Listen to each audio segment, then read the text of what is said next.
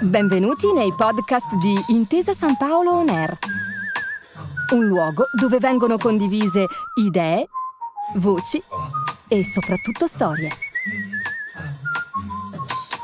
Buon ascolto.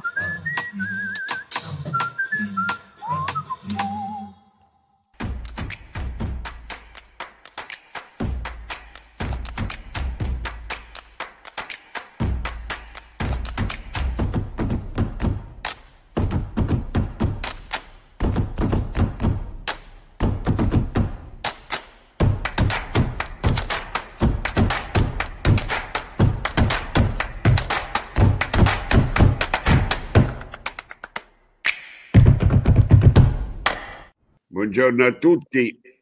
A nome di Book City porgo il benvenuto a questo nostro incontro, incontro che appunto eh, presenta questa importante ricerca eh, che eh, la nostra Giulia Cogoli e il professor Guido Guazzoni hanno condotto per conto di Intesa San Paolo ricerca su eh, qual è stata la sorte dei festival durante eh, la pandemia.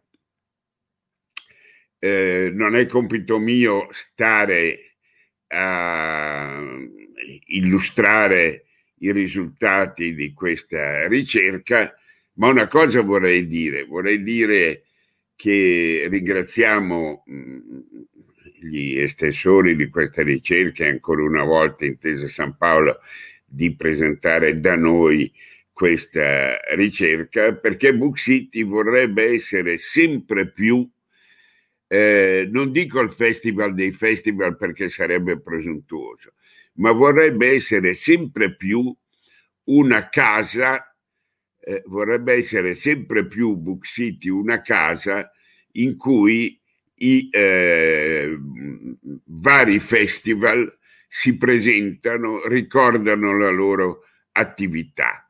Ecco, e allora viene proprio a proposito, seppure in una situazione un po' patologica, no, questa, la presentazione di questa ricerca. Noi l'anno scorso eh, avevamo mh, ospitato eh, vari incontri del Festival di Pistoia con Giulia Cogoli, avevamo avuto un rapporto con, eh, con Torino per eh, la Fiera del Libro di Torino, ci auguriamo che queste occasioni aumentino, insomma partiamo da questo rapporto appunto sugli effetti eh, sui festival del, ehm, della pandemia per prendere l'impegno ogni anno di fare un po' il punto sull'andamento dei festival e in particolare per chi lo desidera di poter essere presente e illustrare le proprie caratteristiche come festival e magari organizzare qualche evento. Questa circolarità fra i festival credo che sia una cosa molto, molto eh, importante. Dicevo che non è compito mio occuparmi del merito della ricerca che ho letto con vivissimo interesse, che evidentemente è una ricerca che supera il campo del, eh, eh del libro perché è una ricerca che riguarda tutti i festival, è una ricerca che risponde a mio parere a due interrogativi. Primo, qual è stato l'effetto appunto sul eh, distanziamento anche culturale eventualmente della pandemia? Abbiamo un distanziamento fisico che purtroppo è anche un distanziamento sociale e non vorremmo e dobbiamo lottare con ogni arma e City cerca di farlo che non si tramuti anche in un distanziamento e una perdita di passo dal punto di vista culturale. Secondo interrogativo, quale la ricerca eh, risponde, ma da questa situazione di emergenza non è che sia data come una scossa, effetto di una scossa elettrica, che non è certo un effetto in sé benefico, ma non è che da questa pandemia sono sorti idee nuove, format nuovi, eccetera. Eh, in parte credo che sia senz'altro così e quindi la ricerca mira ad individuare nuove forme, nuovi modi di coinvolgimento che oggi, necessitate dalla pandemia, fanno comunque eh, emergere nuovi modi di condurre i festival anche in, in epoca normale. Quindi io a questo punto mi taccio, ringrazio nuovamente e siamo tutti pronti a ascoltare eh, i risultati in sintesi e le impressioni che gli illustri colleghi presenti oggi vorranno esporre. Grazie mille. Eh, Grazie al professor Marchetti, a me tocca il compito di eh, condurre un po' questo incontro che eh, mi interessa moltissimo per eh, motivi anche personali. Eh, occupandomi del programma di Book City mi sono trovato stretto nella morsa di eh, quello che è successo in questi, in questi mesi.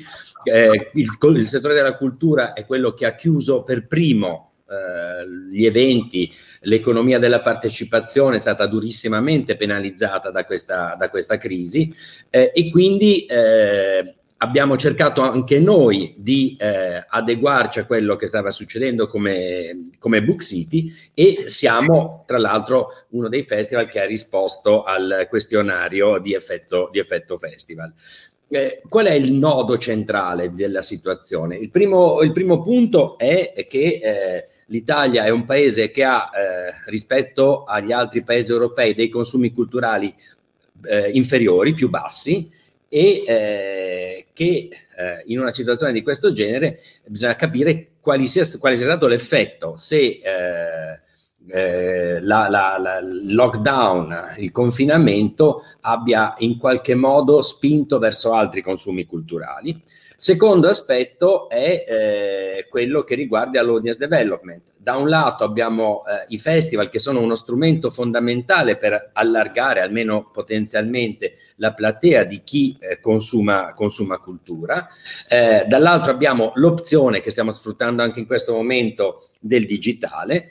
Eh, c'è un altro aspetto che per me è molto interessante, anche occupandomi di, di, di, Trova Festival, che è un sito che si occupa di festival, ed è che eh, tendenzialmente i festival vengono considerati marginali all'interno delle diverse filiere all'interno della filiera del libro, dello spettacolo, della musica, in realtà è un settore strategico per quello che dicevo prima, ma eh, anche un settore che ha eh, delle sue specificità, delle sue caratteristiche comuni che devono essere indagate ed è un settore che poi deve anche trovare la forza di rappresentarsi e eh, di eh, portare avanti le proprie istanze.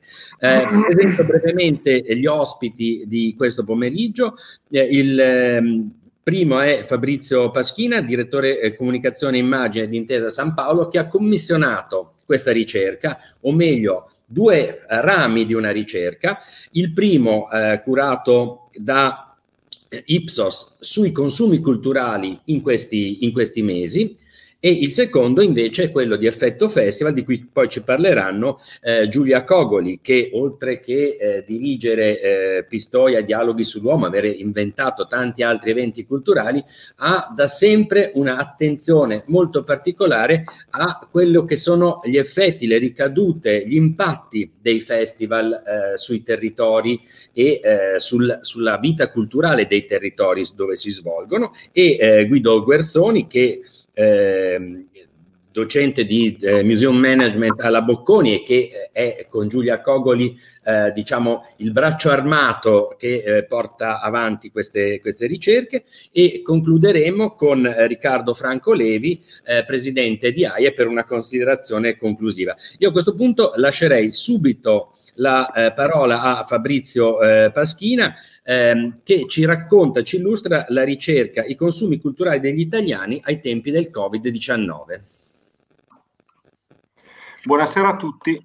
Quando a maggio, credo, eh, Giulia e Guido eh, mi proposero di sostenere la, questa ricerca, questo approfondimento sugli organizzatori culturali, decidemmo insieme di allargare anche al pubblico, quindi andare a chiedere alle persone che impatto avesse avuto su di loro il lockdown. E eh, abbiamo intervistato eh, 200, eh, quantitativamente 200 fruitori abituali di eh, cultura, lasciatemi dire, eh, mille persone invece mh, prese tra la popolazione, tutti sopra i 18 anni, eh, più 20 approfondimenti eh, qualitativi che eh, abbiamo fatto intervistando sempre dei, dei grandi eh, fruitori. All'interno di un panorama italiano dove tenete presente che per fruizione culturale si intende e tutto quello che vi sto dicendo vi farò vedere in quattro slide sintetiche lo trovate in una ricerca molto più dettagliata che sul sito eh, istituzionale della banca dovrebbero comparire delle scritte mentre io parlo che vi dicono, vi danno l'indirizzo preciso. Fruizione culturale vuol dire in Italia eh, all'intervista eh, a chi per 3-4 volte l'anno, nel 55% dei casi va al cinema, 45% legge un libro, eh, visto prima, il 43% visita un museo, il 40% eventi d'arte, 40% eventi culturali, poi a scendere eventi musicali il 35% fino all'ascolto di audiolibri che è in crescita e che sta al 10%. Allora, siamo andati a chiedere e che cosa siamo andati a chiedere cos'era la cultura prima, durante il lockdown e cosa si aspettano le persone per il futuro di fatto la cultura ha, eh, troverete delle cose che probabilmente potranno sembrare banali o ovvie, eh, in realtà parlano di noi, quindi ognuno di noi si, si ritrova eh, in quello che io sto, sto per dire, è importante nella vita delle persone, offre la fruizione dal vivo un'esperienza immersiva, completa e valorizzante, eh, è mancata molto questa possibilità di fruizione dal vivo. Nella, nel grafico di sinistra l'86% sulle persone comuni, sui fruitori abituali al 94%. La cosa però interessante sta in quella ciambella di destra dove in realtà si dice che una persona su due durante il lockdown ha sostituito, in parte ha cercato nuove modalità di fruizione, quindi il digitale è stato utilizzato per poter andare a scoprire nuove modalità di fruizione delle, dei contenuti culturali. In questa slide che eh, non sto a commentarvi, ripeto, troverete eh, dopo, il dato più interessante dal mio punto di vista è che comunque abbiamo avuto un 16% di crescita di nuovi fruitori, cioè persone che andando più su un, su un utente di cultura medio-medio-bassa, eh, con una necessità di essere guidato, eh, che ha aiutato nel superamento del, della barriera del prezzo, che comunque per molte persone resta tale andare, eh, andare a museo, o che hanno figli grandi con cui hanno condiviso una serie di contenuti tramite la televisione o tramite il digitale, è cresciuto di quell'importante numero che vedete sulla sinistra. Eh, quali sono le cose che i principali vantaggi del, del digitale o del, o del, digitale durante il lockdown, se volete? Libertà di fruizione in qualunque momento, comodità di fruizione in qualunque luogo, i costi, quindi la libertà di poterlo fare utilizzare quando in qualche modo eh, si vuole. È evidente che tutto questo non può o non è in grado di sostituire quelli che sono quello che succede quando uno fisicamente eh, va a vedere una mostra eh, o va al cinema, lasciatemi dire, perché c'è comunque una certa freddezza, una mancanza di valore legato al tema dell'esperienza. Cosa succede o cosa si aspettano le persone nel futuro? Nel futuro si aspettano che la fruizione da vivo e da remoto si integrino di più, quindi quello che noi abbiamo definito tante volte la coda lunga di un evento o di un contenuto di un festival abbia, eh, abbia, abbia, continui a vivere, sia preparato prima o continui, continui, a vivere dopo. Ieri sera noi abbiamo fatto un, un secondo incontro di una nuova serie con eh, eh, col professor Barbero, con lo storico, col medievalista, su Giovanna d'Arco, abbiamo raggiunto di nuovo più di eh, 3.000 persone che l'hanno vista in diretta e oltre 300.000 persone che hanno comunque usufruito di questi, eh, di questi contenuti. Eh, ho sforato di 30 secondi i miei 5 minuti, lascio la parola a Giulia e a Guido. Grazie e buon proseguimento.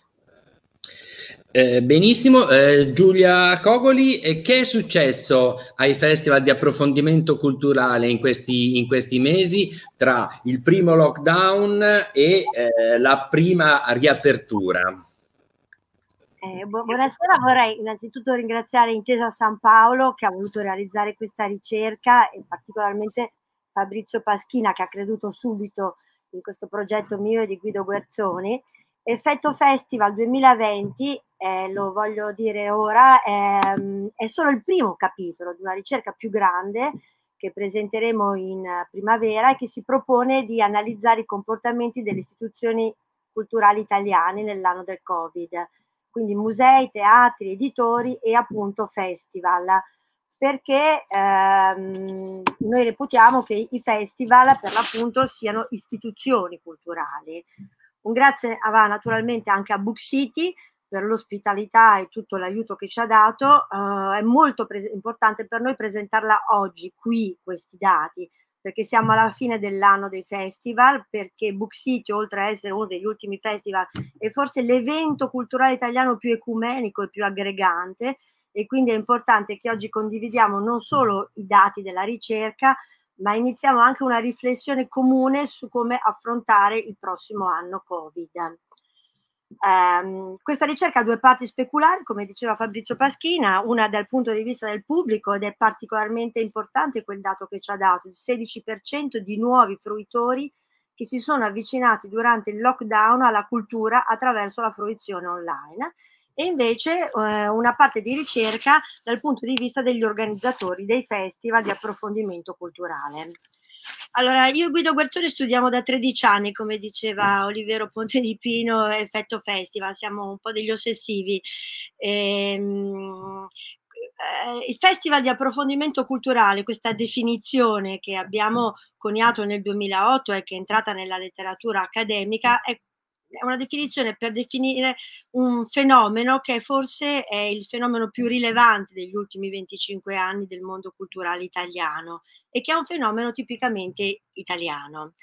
All'estero esistevano ed esistono festival di approfondimento culturale anche prima del 1997 quando iniziò Festival Letteratura di Mantova, ma eh, il numero di festival e il successo di pubblico che c'è stato in Italia non è paragonabile in nessun'altra parte del mondo. E quindi è bene, prima di guardare i dati, ricordarsi perché i festival in Italia hanno da così tanto tempo un così grande successo, perché rispondono a tre domande del pubblico. L'esigenza di trovare occasioni eh, di autentico approfondimento culturale. La seconda è il profondo bisogno di condivisione. Noi abbiamo, l'abbiamo posto alla solitudine del personal device e già quindi capite che quando poi parleremo di festival online, questo bisogno di condivisione viene meno quando si è da soli davanti a uno schermo.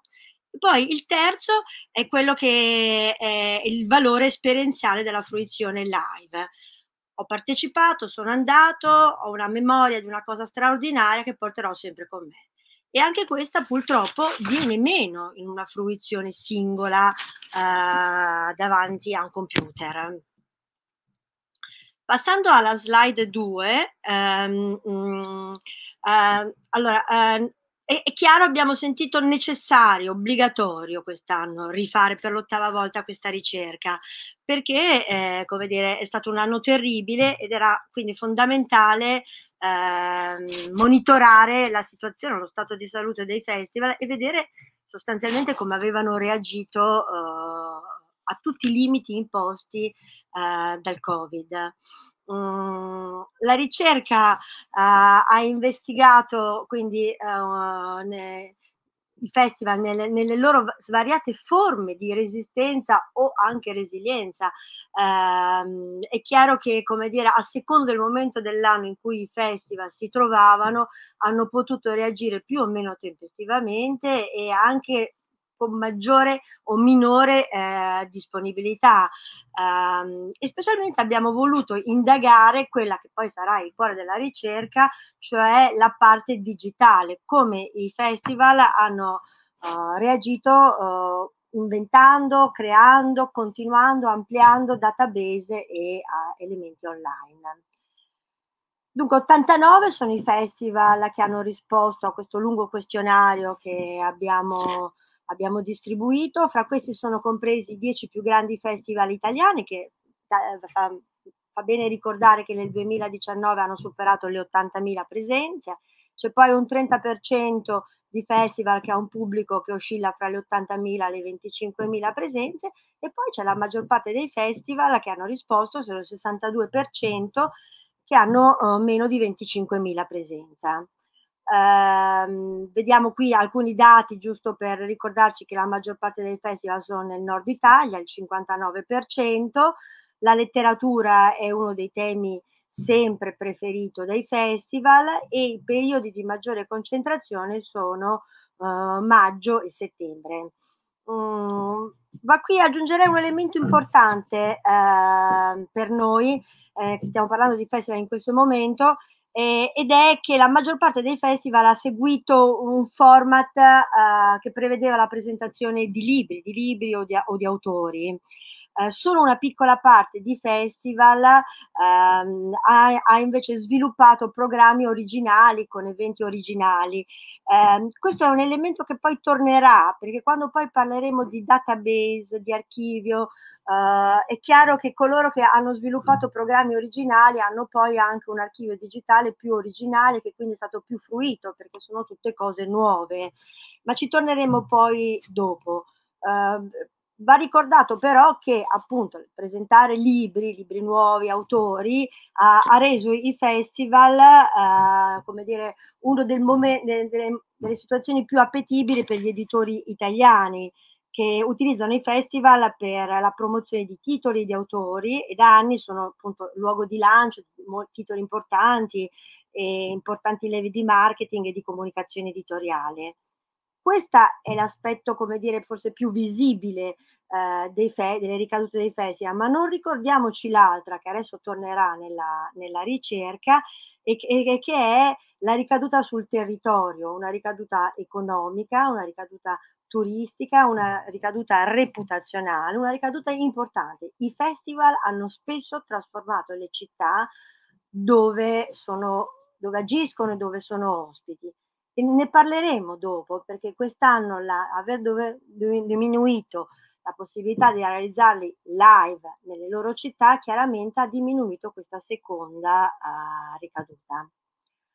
Um, il 32% del campione ha mantenuto le date di svolgimento, è riuscito a mantenerlo. Il, purtroppo il 17% dei festival ha dovuto annullare l'edizione di quest'anno, ma che non vuol dire che sono finiti questi festival, non sono saltato un'edizione.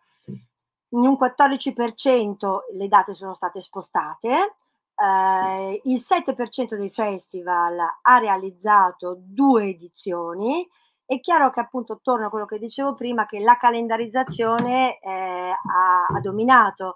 Uh, per quanto mi riguarda, io dirigo un festival, Pistola Dialoghi sull'Uomo, che a maggio, a maggio noi non potevamo fare un'edizione live, quindi abbiamo fatto solo un'edizione online, così come Book City e gli ultimi festival di fine ottobre e novembre non hanno avuto scelta. I DPCM chiaramente eh, hanno comandato e hanno imposto delle edizioni online.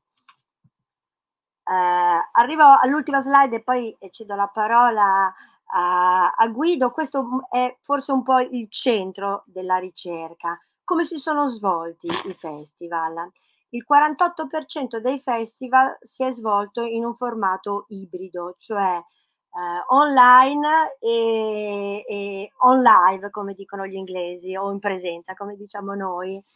Eh, il 17% si è trasferito completamente online, come appunto Book City o dialoghi sull'uomo, non potevano fare altrimenti, e il 35% eh, invece è rimasto tutto in presenza.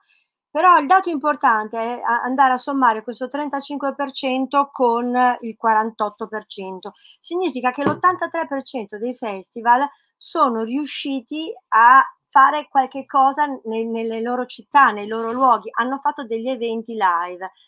Pochi o tanti, poi lo vedremo, ma questo è estremamente importante proprio per il rapporto con la comunità, col territorio e per dare una continuità a, a questo senso.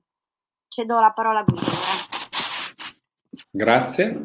Come diceva Giulia, mh, ci sono due aspetti importanti da cogliere.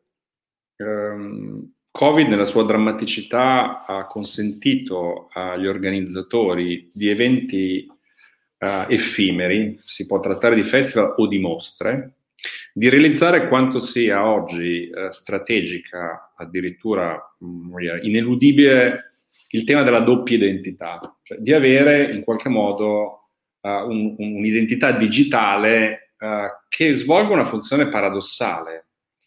L'edizione online si accompagna a forme di registrazione che consentono poi a qualunque contenuto trasmesso live di rimanere per sempre. Che si tratti ovviamente dell'archivio che storicizza le edizioni di un festival, o ad esempio di un virtual tour come quello splendido che Intesa ha dedicato alla mostra Canova Thorvaldsen, mostra che è stata poi ovviamente disallestita alla fine della propria esistenza temporanea, il digitale eh, in qualche modo consente per, per la prima volta, se gestito con attenzione, di dare profondità storica agli eventi temporanei e di trasformare i propri produttori in istituzioni culturali. Uh, Giulia ha colto un punto importante che è quello del format. Uh, e se parliamo di nuovi format, l'edizione del 2020 ha costretto spesso molti festival, il 56% del campione, a introdurre nuovi formati uh, non in presenza, tra cui dirette streaming, le più diverse su Facebook, YouTube o Streamered, sono state create TV dei festival, quella di Pordenone Legge ha avuto in tre giorni quasi due milioni e mezzo di contatti. Uh, podcast, il podcast è una delle grandi scoperte che emerge anche dalla ricerca Ipsos, visto che buona parte del pubblico li ha finalmente scoperte e apprezzati durante il lockdown e ora si è dichiarato disposto a continuare questo rapporto. Più poi registrazione e pubblicazione su video, piattaforme o webinar o attività formative su piattaforme come Zoom. Altre manifestazioni hanno addirittura uh, introdotto nuovi formati specifici come quiz, visite virtuali, serie TV. Questo cosa significa? Che l'emergenza, e lo diceva il presidente, il professor Marchetti, è stata per alcuni davvero una scossa elettrica a bassa tensione che ha costretto molti produttori a domandarsi se i vecchi formati che per più di vent'anni avevano garantito sostanzialmente successo in, in, una comfort zone di innegabile prestigio non avessero bisogno in qualche modo di un ripensamento. E sicuramente se guardiamo agli aspetti positivi di quanto accaduto durante la primavera e l'estate, la sperimentazione di nuovi formati e soprattutto di nuovi standard di trasmissione non amatoriali, anche in passato c'erano volte dirette su Facebook, ma chiunque di noi abbia provato a collegarsi sa che poi la risoluzione era bassa, la qualità della regia modesta, l'audio a volte gracchiante. Eh, questo passaggio a un digitale consapevole ha costretto, dire, o ha stimolato, ha indotto moltissimi festival a sperimentare nuovi formati professionali di trasmissione dei contenuti, incontrando che cosa? Allora, da una parte una riduzione, quindi una concentrazione del numero di eventi, rispondenti, il 68% dei rispondenti ha dominato il numero totale tra online e presenza, tuttavia uno su cinque è riuscito a mantenerli invariato, con un mix tra eventi in presenza trasmessi in, in forme di live streaming, eventi a volte registrati in differita ed eventi che non sono stati ovviamente documentati.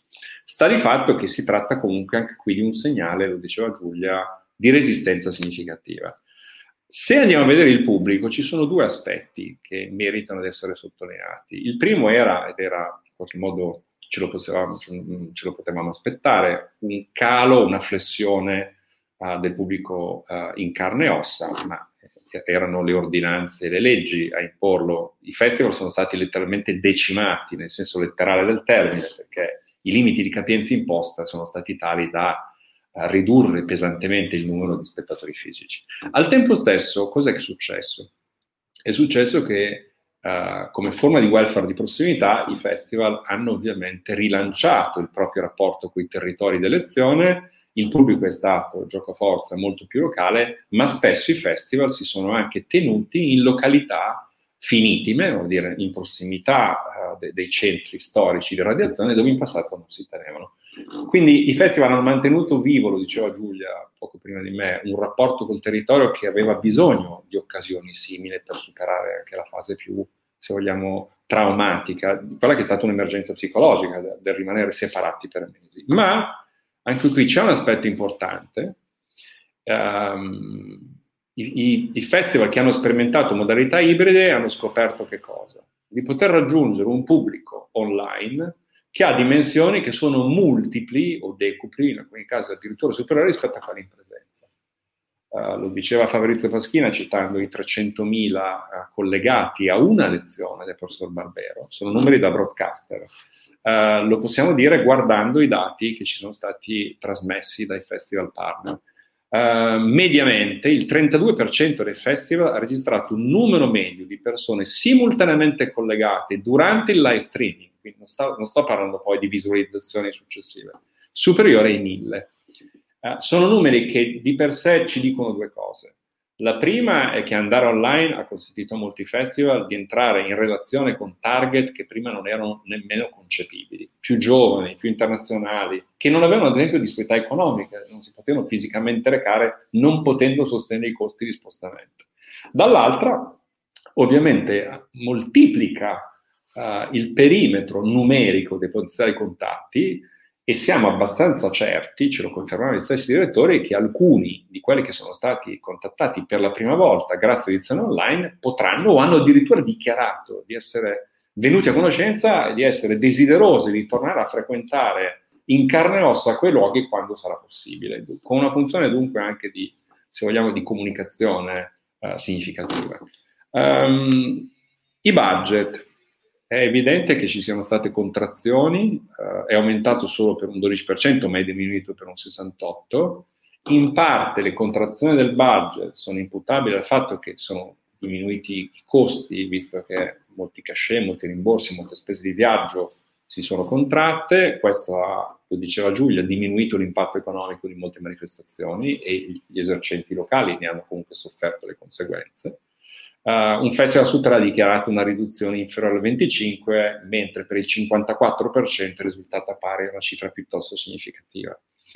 Al tempo stesso l'investimento in tecnologie è stato uh, importante ma sopportabile, un 25-26%, mentre quello in prevenzione sanitaria è stato in pari in media al 17% del budget.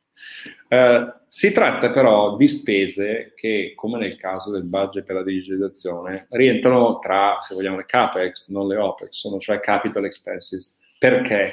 Perché buona parte di questa somma è stata investita per potenziare in qualche modo il tema della legacy digitale, cioè dell'archivio la maggioranza del campione ha dichiarato di aver lanciato un archivio digitale o di averlo potenziato nel corso delle edizioni precedenti, eh, ma di aver approfittato, oh, mi si perdoni il termine un po' rispettoso, del, dell'edizione 2020 per fare investimenti strutturali di ben altra natura. Costituire un archivio non significa raccogliere a casaccio quanto è stato prodotto, a volte in modo un po' dilettantesco in passato, ma vuol dire dotarsi di un'architettura, taggare i materiali, descriverli, le migrazioni, eh, ovviamente renderli disponibili attraverso motori di ricerca, cioè si tratta in questo caso di un investimento importante. Il 90% dei festival ha prodotto i propri contenuti con standard professionali e soprattutto eh, si è ovviamente fatto carico di garantirne la consultazione. Questo è un elemento fondamentale perché, eh, perché, significa per molti festival il passaggio a una fase in cui nessuno può negare la natura di istituzione culturale, perché durante qualunque giorno dell'anno e per sempre sarà possibile accedere alla library di contenuti prodotti. Questo è un dato importante perché ad oggi la stragrande maggioranza dei festival, cioè il 73%, annovera, voglio dire, ehm, quasi 500 materiali o titoli eh, e una quota minore superi 2000. Uh, stiamo parlando di grandi numeri, vuol dire che i festival hanno iniziato a capire che documentare professionalmente le proprie attività assolve a, più di una funzione. Una è quella di storicizzarne l'esistenza, l'altra è quella di rendere quei contenuti disponibili, penso agli usi scolastici ad esempio, uh, per sempre, in condizioni di gratuità, con una clearance dei diritti in qualche modo ineccepibile, assolvendo la propria missione istituzionale in un periodo più lungo e pronunciato di tempo. Questo è un altro aspetto decisamente importante. Chiudo con le prospettive. Uh, le risposte, lo devo ammettere, sono falsate, potrebbero essere falsate, non voglio essere frainteso, dal fatto che i festival hanno finito di risponderci prima del 9 di ottobre. Dunque, circa un mese fa, ma in condizioni psicologiche e ovviamente anche in qualche modo eh, generali ben diverse uh, le percezioni che si respiravano a fine settembre, inizio ottobre erano molto più ottimistiche e cariche di speranza di quelle che poi si sono manifestate nelle settimane successive. Tant'è vero che il 54% del festival prevedeva di realizzare l'edizione 21 totalmente in presenza, contro un 46% che si era già dichiarato pronto a farlo con modalità ibrida. L'estrema sintesi qual è? Eh, dalle dichiarazioni dei singoli direttori dei festival, il messaggio che emerge è chiarissimo. Indietro comunque non si torna. Siamo stati costretti a usare uno strumento per ragioni emergenziali, ma quello che abbiamo imparato ci ha persuaso che la strada della doppia identità, cioè di un'edizione tradizionalmente in presenza, accompagnata da una forte vogliamo, e parallela identità digitale, è un passaggio obbligato, non solo per i festival, ma lo sta, sta, emergendo in questi giorni, lo è anche per molte istituzioni culturali, penso ai musei, penso alle mostre, che in passato non si erano posti con la stessa urgenza tale questione. In qualche modo è un passaggio obbligato. Uh, nessun festival ha dichiarato di prevedere un'edizione esclusivamente online, ma 6 su 7, in questo caso scusate 6 su 10, hanno detto che pensano di fare ulteriori sperimentazioni per affinare i formati. Uh, tant'è vero che ottimisticamente uh, la metà dei campioni si aspettava nel 21 una ripresa del budget anche in conseguenza dei forti tagli dell'edizione del 20. E di fatti su questo vi dicevo il 63% immagina nel 21 uh, eh, di sperimentare ulter- ulteriori soluzioni innovative con una maggiore interazione a livello digitale, che non vuol dire solo qualità delle riprese, ma dire eh, immaginare delle forme di interazione con il pubblico in qualche modo in tempo reale, impiego di piccoli formati più sostenibili economicamente più adatti al web, questo vale soprattutto per i festival, lo diceva Giulia, più giovani o che hanno minore disponibilità finanziaria, un maggiore coinvolgimento del territorio un'estensione del programma o anticipazione del festival, il digitale consente di diluire la propria presenza eh, ed estenderla nel corso di tutto l'anno e poi nuovi formati in presenza.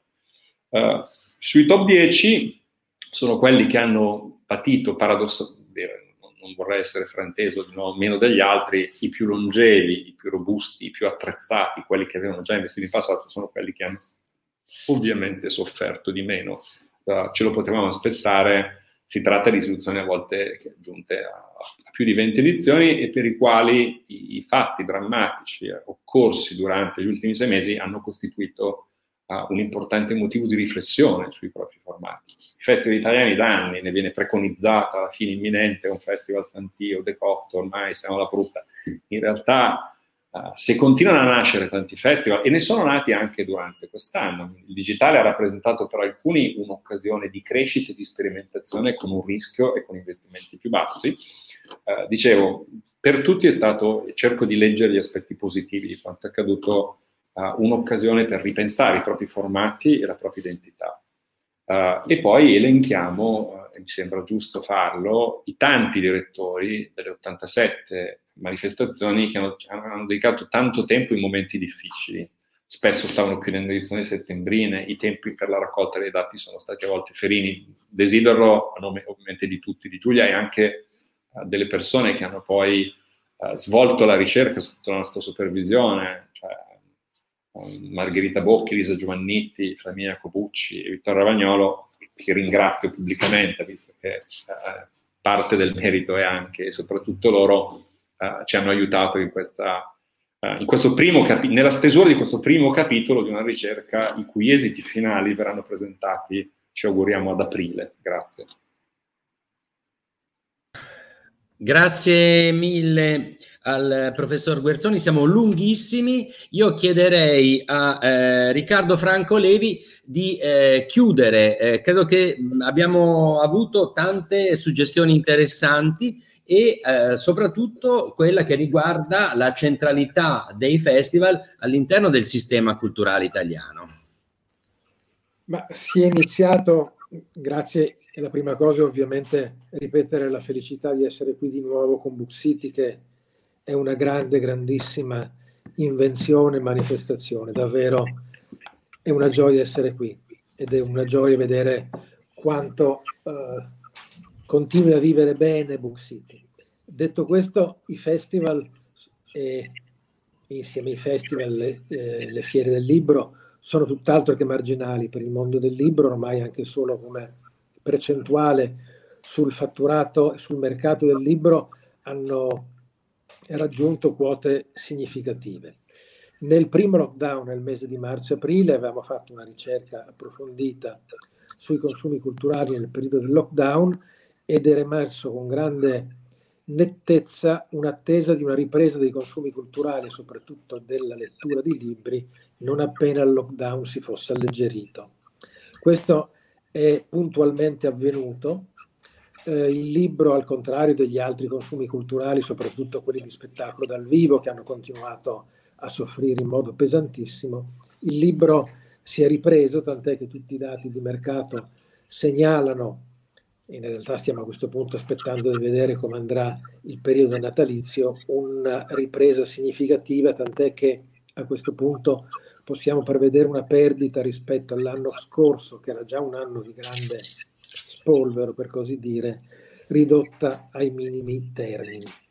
Non c'è dubbio però che ciò che è avvenuto quest'anno pone a tutti, ai festival e a tutto il sistema del libro, il grande punto di domanda la grande sfida dell'innovazione. Vale per l'editoria scolastica con la didattica a distanza, vale per tutto il mondo dell'editoria che ha di fronte al grande appuntamento, la grande sfida della digitalizzazione, dell'innovazione tecnologica, vale per i canali di vendita, abbiamo visto con la prorompente crescita dell'online, vale per tutto ciò che tocca lo scambio dei diritti, e vale naturalmente per i festival e le fiere, per i quali un elemento non secondario è quello di trovare nuovi equilibri di sostenibilità economica. Il modello di business non c'è dubbio che sia stato profondamente colpito da questa pandemia e eh, la riflessione su cosa succederà nel futuro è assolutamente dovuta, lo stiamo vedendo le più grandi manifestazioni anche internazionali si stanno in questo momento ponendo esattamente questo problema. Lasciatemi dire per concludere solo una cosa. In questo momento, per quello che riguarda il mondo del libro, l'Italia è guardata, e lo posso dire da un osservatorio privilegiato eh, degli editori europei, come un modello in Europa, sia per la quantità di risorse che sono state offerte al mondo del libro, sia per la qualità delle scelte che sono state fatte. Mm, lasciatemi solo ricordare il finanziamento alle biblioteche per comprare libri nelle librerie di prossimità, in qualche modo contribuendo a beneficiare l'intera catena del libro. Uh, lunedì, proprio tra un paio di giorni, saremmo chiamati a un incontro con il Ministro della Cultura Franceschini che rilancia la sua proposta, il suo progetto per una legge di sistema del libro in questa legge di sistema del libro io solleverò in modo esplicito il tema della tutela delle fiere e dei festival letterari. Quali sono poi le prospettive? L'ultima slide che ci ha fatto vedere Guido Verzoni, Guerzoni temo patisca di un ottimismo che mi riesce difficile condividere sino in fondo. Immaginare che più della, o toccare con mano che più della metà dei responsabili dei festival considerino e presumano l'anno prossimo di avere tutto di nuovo in presenza come prima, eh, temo sia leggermente sul versante dell'ottimismo.